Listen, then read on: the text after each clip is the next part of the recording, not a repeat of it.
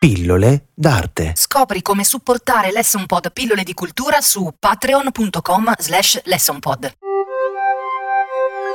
Tamara de Lempica.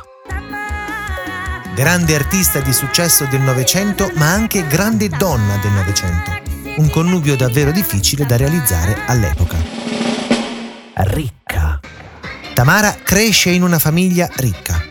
Studia in scuole esclusive in giro per l'Europa e sposa sempre uomini ricchi. Ma cominciamo con un po' di noiosa didattica biografia. Tra i vari misteri che avvolgono la figura di Tamara c'è l'anno di nascita. Lei dichiarò sempre di essere nata nel 1902, ma i suoi documenti riportano la data del 1898. La vanità si dice essere donna. Fortunatamente questo stupido luogo comune si è placato. Oggi, a distanza di un secolo, sono anche gli uomini a sottrarsi al tempo. Ma riprendiamo. Nata in Polonia da madre polacca Malwina Dekler. Dekler? Mm, e da Boris Gurvik Gorski. Giusto? Ricco ebreo di origini russe. Tamara inizia le sue battaglie emotive ancora bambina, con la prematura e misteriosa dipartita del padre. Alcuni parlano di morte naturale, altri di suicidio. Cresce con la madre, i due fratelli, Stanislav e Adrien, e la nonna Clementine o Clementine, mm, figura importante per la sua crescita e la sua educazione artistica. È infatti la nonna che si occuperà dell'educazione scolastica di Tamara ed è con lei che nel 1907, all'età di 9 anni, fa il suo primo viaggio in Italia, dove visita le più importanti città d'arte. Dall'Italia si sposta nel sud della Francia, dove avviene il suo primo contatto con il fare arte. Sarà infatti un francese di Menton a darle le prime nozioni di pittura. Successivamente la troviamo presso una costosa scuola di Losanna, in Svizzera, per proseguire poi lo studio in un prestigioso collegio polacco. Finiti gli studi e a seguito della morte della nonna, Tamara intorno al 1916 all'età di 18 anni si trasferisce presso una zia a San Pietroburgo dove pianificherà a tavolino quale sarà il suo primo marito. Tamara vuol far breccia infatti nel cuore del facoltoso avvocato russo Tadeusz Lemki. No, rifai. Tadeusz Lempicki. Eh, vabbè. Ce la teniamo buona. Eh vabbè dai, ci ho provato almeno, no? Eh, ma prova a Tu rifarla. lascia andare avanti e metti la musica di sottofondo, quella noir, che stavolta mi, mi impegno proprio. Vabbè, Vai. vabbè, vai, vai, vai. Per raggiungere il suo obiettivo, scogita un estroso stratagemma, presentandosi ad un'elegante festa vestita da guardiana allevatrice di oche, con manco a dirlo un paio di oche vive al seguito. Centro. Alla festa non passa inosservata e fa colpo sul maturo avvocato aristocratico che da lì a poco sposerà e con cui avrà una figlia di nome... No, ci risiamo. Di nome Kizet. Mm, ritenta. Di nome Kizet. Più o meno. Eh vabbè, però queste la prossima volta le fai leggere a Dani, ma, la, eh. ma la Dani sono io. Nel 1918 la rivoluzione russa esplode. Il marito viene arrestato, ma grazie alle conoscenze di Tamara ben presto liberato. Decidono così di abbandonare la Russia per trasferirsi in Francia. 1920 circa.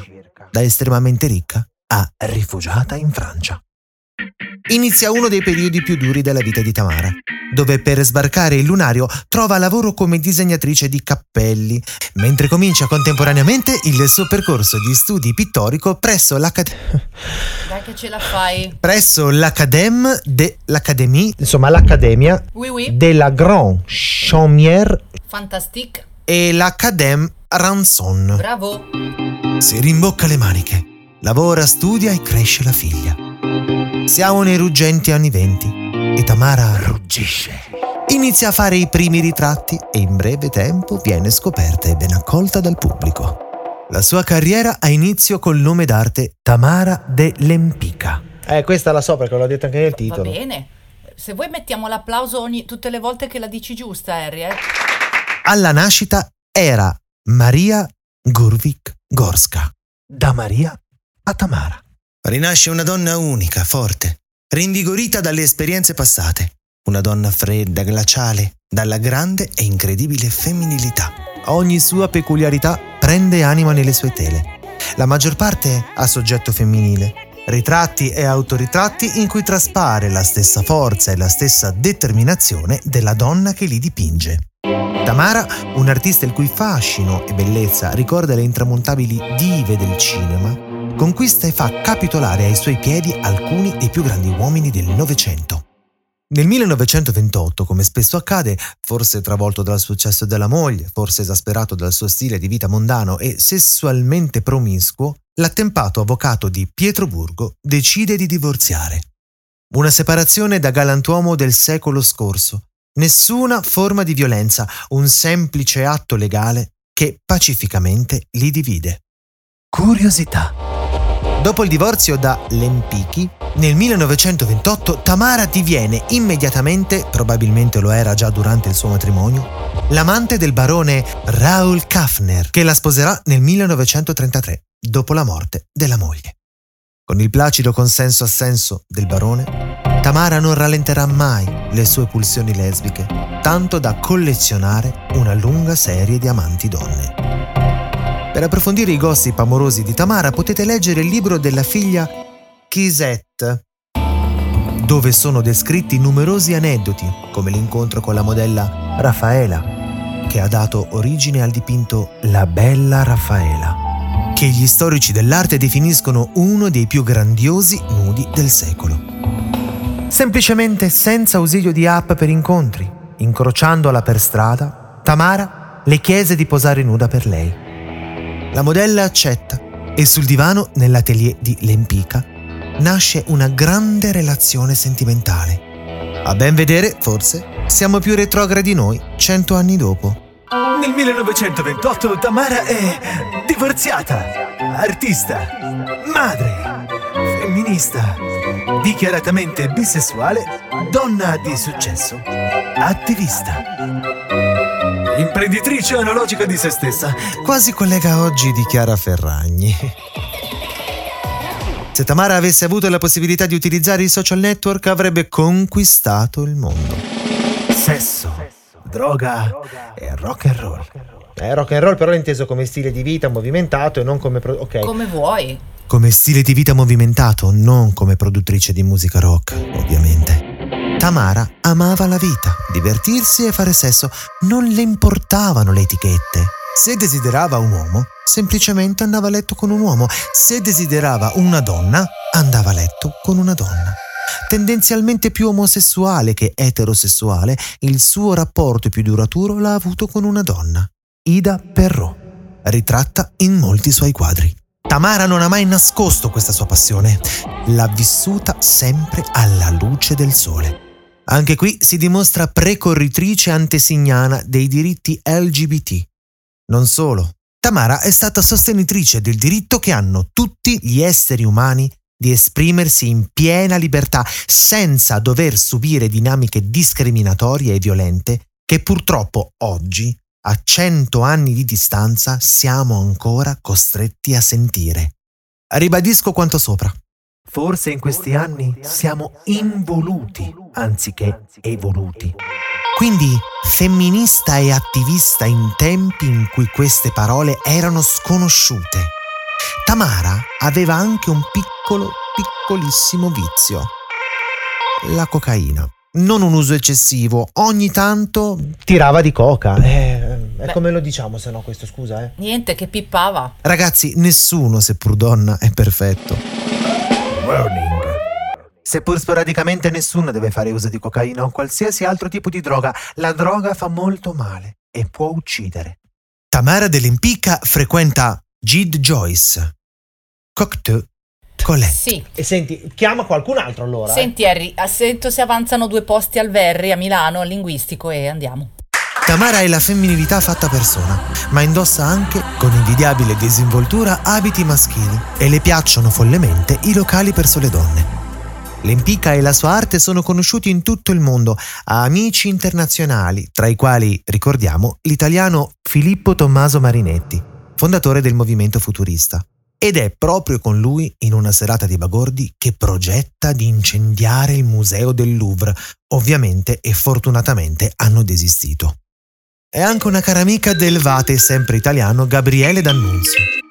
Nel 1925 Tamara inaugura in una galleria milanese la sua prima mostra personale italiana. È lì, in quell'occasione, che conosce Gabriele D'Annunzio, il quale se ne innamora follemente, la corteggia spietatamente e la invita al Vittoriale sul lago di Garda. Ma Tamara non cederà mai alla corte di D'Annunzio, glielo farà credere, starà al gioco, da grande seduttrice qual era, ma non verrà mai ammaliata dal vate. Curiosità. Non se la prese poi a male D'Annunzio per i giochi di seduzione della Lempica. Era un tipo sportivo con tanto fair play, conscio della sua età. Quando la conobbe era già anziano, ma nell'arco della sua vita D'Annunzio può vantare muse invidiate e desiderate da tutti, tra le quali le attrici Eleonora Duse e Cécile Sorel, la ballerina Ida Rubinstein, la pittrice Romane Brooks e infine la femme fatale, la Marchesa Casati. Autoritratto sulla Bugatti verde. Uno tra i quadri più significativi di Tamara De Lempica è l'autoritratto sulla Bugatti verde. Dipinto nel 1929 è un piccolo olio su tavola che oggi appartiene a un collezionista privato svizzero. Questo dipinto non è solo il prodotto di una grande artista, ma è il manifesto dell'emancipazione della donna nel Novecento, un testamento morale che Tamara ha voluto lasciare come monito a tutte le donne delle generazioni a seguire. Ripetiamolo nuovamente. L'Empica è una precorritrice.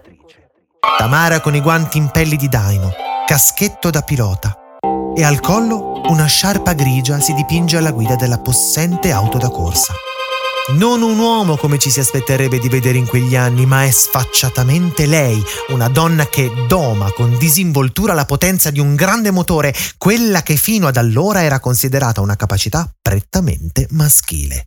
Tamara Se la prende, se ne impossessa e la fa sua. L'automobile è uno status symbol. È potente e secondo una mentalità retrograda, l'uomo, inteso come maschio, ha la presunzione di riuscire solo lui a governare questo meraviglioso prodigio della tecnica. Ed è qui che Tamara, oltre che offrirci un'opera d'arte, Dà una lezione a tutti.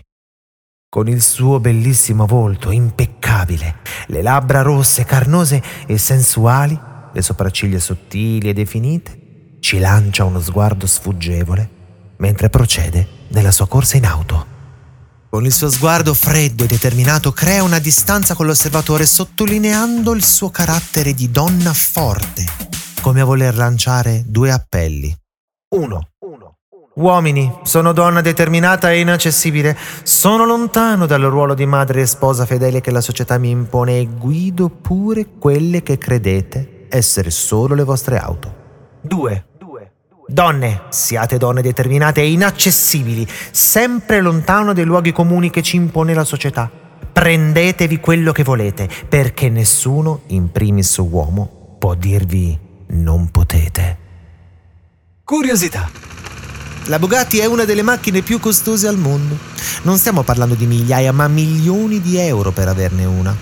Oggi la guidano personaggi famosi come CR7, ma nel 1930 neanche la regina d'Inghilterra si sarebbe potuta vedere in giro per strada alla guida di un'automobile.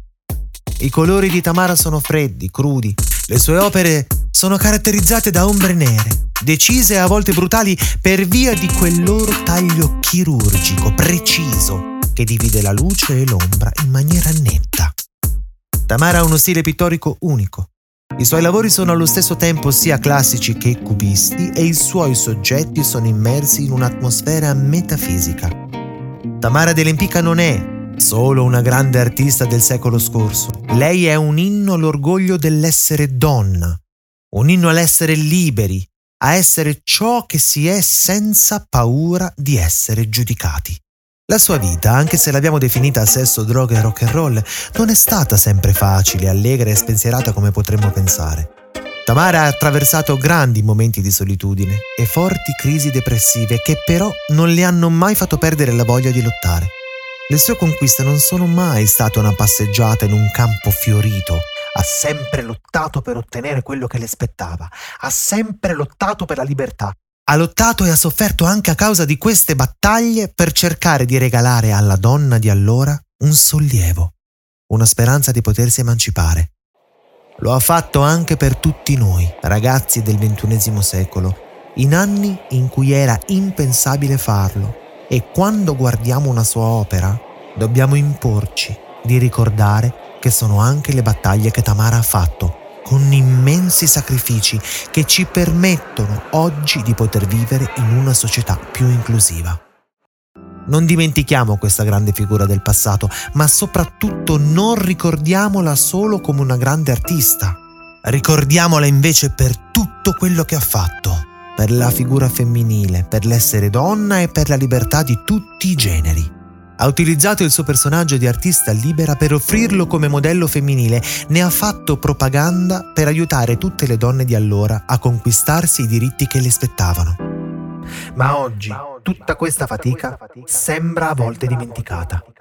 Ancora troppe donne in una società avanzata, civile e democratica, in un'epoca che definiamo evoluta, sono vittime di violenza che alimenta le pagine di cronache di omicidi, stupri e abusi.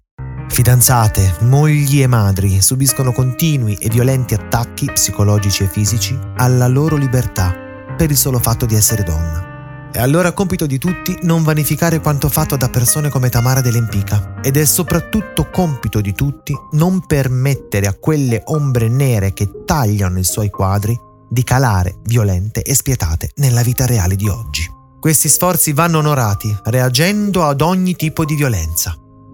La donna è uscita dalla costola dell'uomo, non dai piedi, perché dovesse essere pestata né dalla testa per essere superiore, ma dal fianco per essere uguale, un po' più in basso del braccio per essere protetta e dal lato del cuore per essere amata. William Shakespeare Post scriptum. Durante gli anni del nazismo e della seconda guerra mondiale, come molti ebrei, Tamara si trasferì con il secondo marito negli Stati Uniti, prima in California, a Beverly Hills, e successivamente a New York. Alla morte del marito nel 1967, Tamara affronta un'ennesima crisi depressiva e decide di trasferirsi a Houston, Texas. Qui sperimenterà la sua ultima fase pittorica influenzata dall'astrattismo. Non piacque ai critici, fu duramente criticata e i suoi lavori giudicati non all'altezza dei precedenti. Tamara, da donna forte, reagì in maniera forte. Decise di non esporre mai più e così è stato fino alla sua morte nel 1980. Prima di morire, nel 1978 decide di trasferirsi in Messico, a Cuevarnaca, accompagnata da un nuovo compagno, ufficialmente un maggiordomo, molto più giovane di lei. Curiosità. Il maggiordomo era omosessuale. Nel 1980 Tamara è morta, divorziata, risposata, artista e donna di grande successo, madre, femminista, dichiaratamente bisessuale, attivista, MILF e legata a un uomo omosessuale.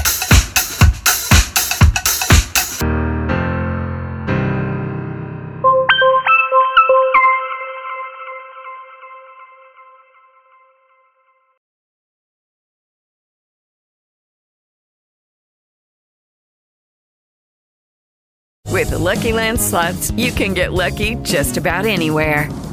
This is your captain speaking. Uh, we've got clear runway and the weather's fine, but we're just going to circle up here a while and uh, get lucky. No, no, nothing like that. It's just these cash prizes add up quick. So I suggest you sit back, keep your tray table upright, and start getting lucky. Play for free at LuckyLandSlots.com. Are you feeling lucky? No purchase necessary. Void where prohibited by law. 18 plus terms and conditions apply. See website for details.